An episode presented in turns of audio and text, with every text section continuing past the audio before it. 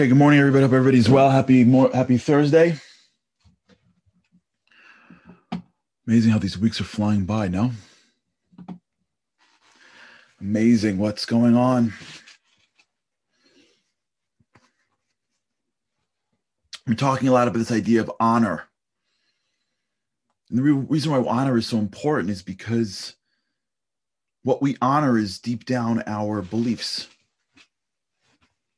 and what we believe at the core of what's valuable is what is driving us in the small moments of our lives. This is sort of, sort of the, the point i'm trying to get at here which is my sweater is all twisted. Bothering me. Okay i think i'm okay now. Fixing my for those who are listening audio wise just fixing my sweater. Okay still bothers me a little bit.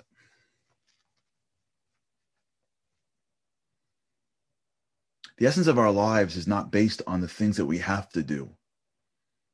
The essence of our lives are based on the things that we want to do. We, what we want is what creates the intention. What we want is what fills the spiritual pockets of what we're doing. You could be doing something your whole life and your heart is never into it. That's not who you are. And it hurts because we could be doing things that are spiritual and they're not really having an impact on us because we don't really want to be doing it. There are people that spend lots of their time observing Judaism. They're wonderful, amazing people, and it's not really impacting them. And the reason is because they don't want to. It was given to them.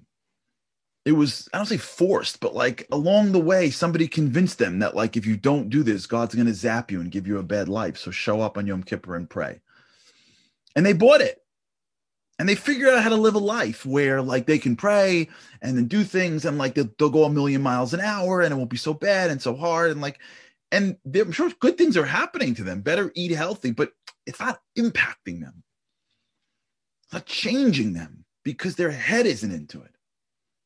You can be married or have children or have friends, and like it's not really, you're not really connected to these people. They're your kids, but like, I don't know. It's it's because our hearts aren't into it our our hands are paying the bills and and making sure the kids got a house to stay in and helping him with homework and even going to the games or going to the plays or but is my heart in my kid? In the in the moments in the in in in the in between the raindrops. That's where we become who we're supposed to be. It's in the raindrops of life. It's not when i have to go out and make a living it's when I get to go out and do my job. Now, how do we know what I care about? Well, we know what we care about when we ask ourselves, what are the things that I respect most? And when we're honest with ourselves, what are those things that I respect more than anything in the world? Why do I respect celebrity? Do I respect honor and respect? Do I respect um, money and wealth and popularity? What do I respect in my life when I see people? Because everyone I put in front of me, I'm going to learn more about. So when I surround myself with people that are going in one direction, my heart is going to follow them because I want to be accepted.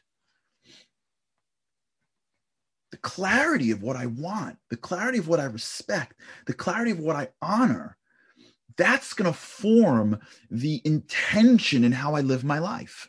It doesn't mean I'm going to quit my job. It doesn't mean I'm going to, what it means is that I'm going to have a greater spiritual connection to the things that I'm doing, even if, as we said yesterday, the quantity of time in which I do that is smaller than other things. It may take me an hour and a half to commute both ways. So three hours of my day may be commuting. I'm not connected to my commute.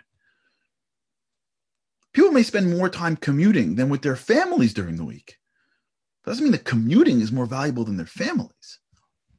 So the quantity isn't what drives the relationship, it's the quality. Now, if there's no quantity, then you don't have anything, but you have to have the quality. The quantity is the physical and the quality is the spiritual. You have to have them both.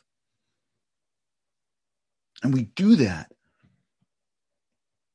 by not only asking ourselves in a real honest moment, what pulls my heart? What pulls my heart? Not what I say pulls my heart. What do I aspire to be? Who do I aspire to be like? And then by taking those things and drawing it in front of our eyes consistently, putting ourselves around people and things and objects and wisdom and ideas that remind us that set this neuroplasticity as to what I really should care about. And why is it so critical for? Because remember, we have to influence ourselves, we have to influence the people around us. I got a whole bunch of questions over the past two days about families. How come my kid doesn't do X, Y, and Z? How come my kid isn't following where my, how come usually it's the children that don't follow the parents? And not every time, but if you look at the, the kid's life, what really drives a child is what he honors. If he's around friends that are honoring you know, physical pleasures, why would he engage in spiritual pursuits? If he lives in a home where mom and dad say things, but really in their hearts they want something else, they're going to pick that up. There's one thing we know from children is they don't do what we say. That's for sure. Unless it, it's different in your home. In my home, and I think in most homes, kids, at least my kids, aren't like, oh, daddy, you said something? Sure. How can I get started immediately? That doesn't seem to be working. Maybe when they're very little, they do that. Maybe sometimes in brief moments. And maybe as they get older, they start realizing that you know something. But I don't know. I don't think kids by nature, I wasn't like that by nature. That's my mom and my dad. Forget it. It's normal for children to discount what their parents say. But it's very hard for children to discount what their parents feel. That's why, if you look at this, it's amazing. If you notice, there's something in Hebrew called Misorah. Misorah. Misorah is tradition. I heard once a rabbi say that the greatest tradition that Americans have it's not spiritual. The greatest tradition that kids have are sports teams. You ever notice that? Sports teams. You can have, get a kid won't listen to his parents, but yet like he could be from like Chicago, or said better, he could be from Boston and move to New York, and like everyone in his class is like torching Red Sox hats, and he's like pull, puts it on in, in in school. Why? Are you crazy? Just do what everyone else does. Don't you want to honor what everyone else honors? It's amazing how that works. No, you can see people sitting like in like you know in Fenway Park with like Yankee hats. Why? Why are you doing that for? My father's a Yankee fan. My my brothers-in-law, my mother, my mother-in-law is from Chicago. My grandfather-in-law lived in an apartment that overlooked Wrigley Field. They're Chicagoans. My mom-in-law is like a Cubs fan. My brothers-in-law, they were born and raised in New York City. Cubs, Blackhawks, Bears, the deal. What happened? It's, tradition. How does that last? You know how that lasts? You watch your grandfather, your father, or whatever, scream at a television, or open up the paper, or watch a Super Bowl, and you're a little kid that makes an imprint on you. Your little brain says, that man or that woman is important to me, and they really believe this. I'll go to the end of the world. It's amazing. You get a father and son don't even talk to each other, and the, the son is willing to like endure social rejection for following a team that that everybody else hates. This happens every single day of the week. Am I wrong? every day of the week. For those who aren't in the sports world, you have no idea what I'm talking about. For those who are, you're like 100%. It's because when you watch somebody that you respect honor something, it makes an impression on you. You can talk all day. It don't matter. Your eyes tell the story. Your heart tells the story. And for a child, it can take a lifetime. They don't got to do it when they're 16. They could be 20, 25, 30, and they are slowly lining up with what their parents believed in that they saw when they were eight and nine. We have to realize that what it means to live a, a holistic life. It's not necessarily what food I eat, although that's important. It's really how I am aligned. If my true desires and values are not aligned with what I honor every day, then I'm off. I'm chasing things that I think will give me what I want, but they don't. And I wish I would have just spent the time to think it through, to put in front of me the right, the right culture, to remind myself that it's the quality and my intentions that are going to drive the spiritual glue to the people around me. And if I could just get it all together and line that up every single day, every week. By the way, that to me is what Shabbat is really, in some ways, what it does for me. Honestly, because my week is so busy with so many different things. Thank God, I should always be busy. And a lot of it is corporate business stuff. And I get to my Shabbat and I get to align myself. I get to like be quiet and be like, hey, and put things in front of myself that I really want. And try to try to get back. So when I go back into the week, I can go back into the week with a much clearer focus. And when you do that, the things that happen to you during the week have different impact. When you work on a belief that's deeper than yourself and you go out into the world and you fail, it impacts you much differently than if you never do that and you're like, I gotta get and I gotta get and I gotta get. And now you're there and you don't get, you get blown out. because what we what we work on in in the realm of honoring seeps in and it becomes what we really aspire and once what we really aspire to once what we really want in life becomes clear to us at a deeper level once we hit that and we can hit that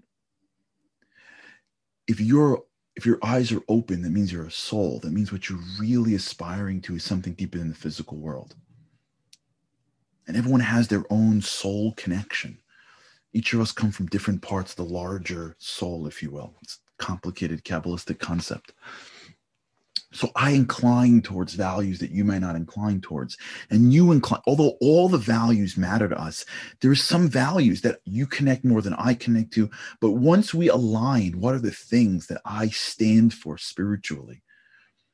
Regardless of your level of observance, I'm just talking about a concept now.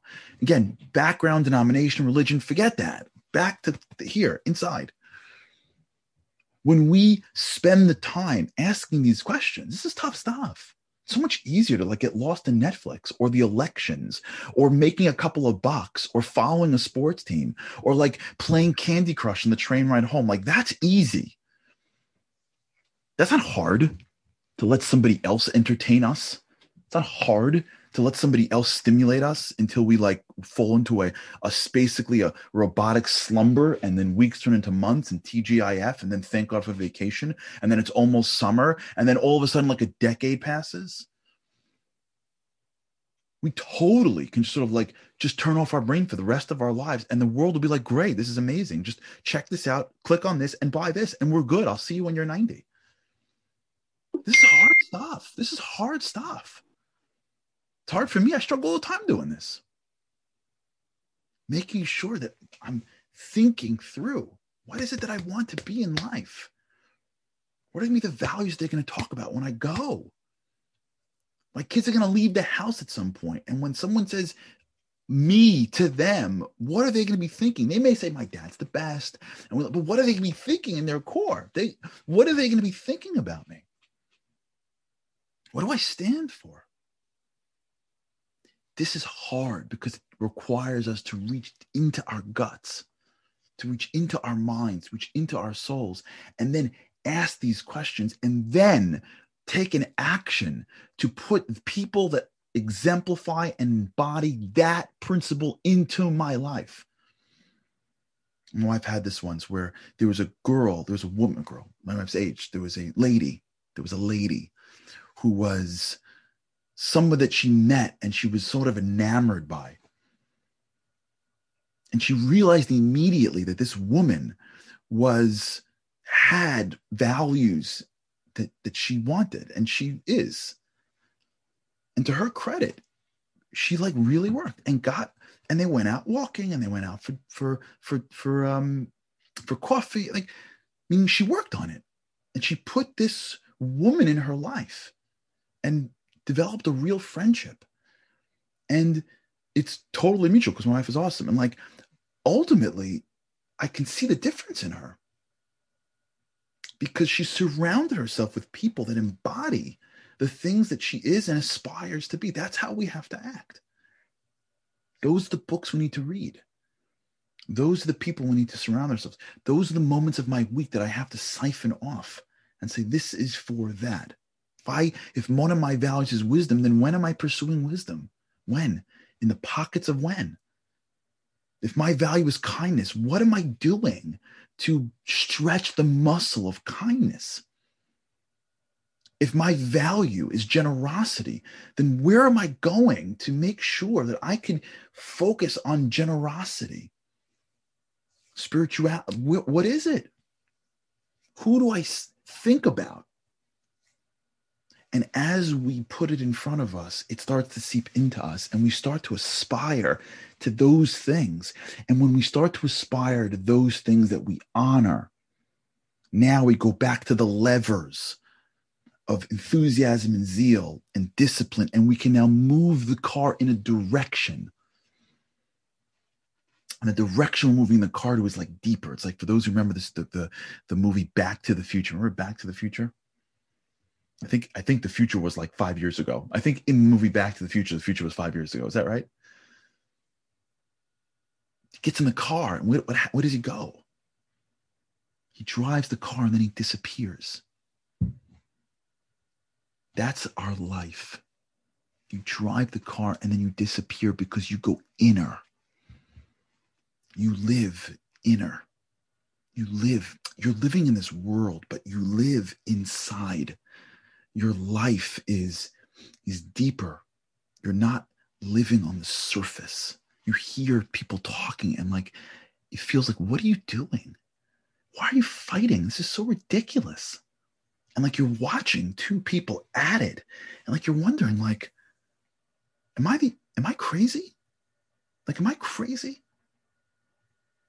You're living in a deeper and then the physical world has a different relationship to you you're not thrown by bad things.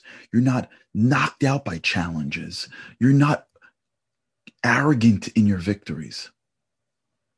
You you control like you're I'm, I'm trying to stimulate for those who are watching like the lifting above. I hope it's happening as I put myself on my chair.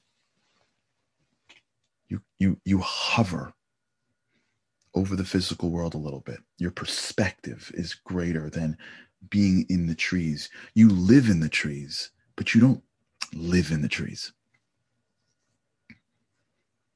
And now your eyes raise, raise up higher. Now, the car that you drive is getting to something deeper than just trying to win the race that you're in. And you stand for something. And when we go through our days, our intention is to draw out the depth of what we stand for. That's honor. That's that middle. That's the beauty of life.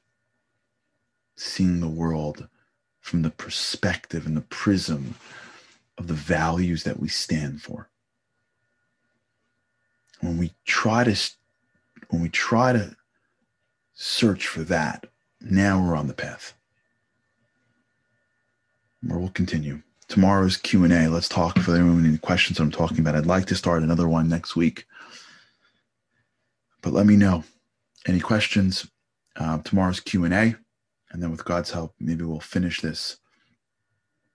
Um, and we can even, we'll never finish anything but we can even start to delve even deeper because what happens once we get to places that we honor then what where do we go which we'll maybe we'll get to tonight for those that are interested is the shabbat show 8 o'clock you can go to my facebook page at projectinspire.com and with god's help have a great day and with god's help i can't wait to see you again tomorrow morning have a great day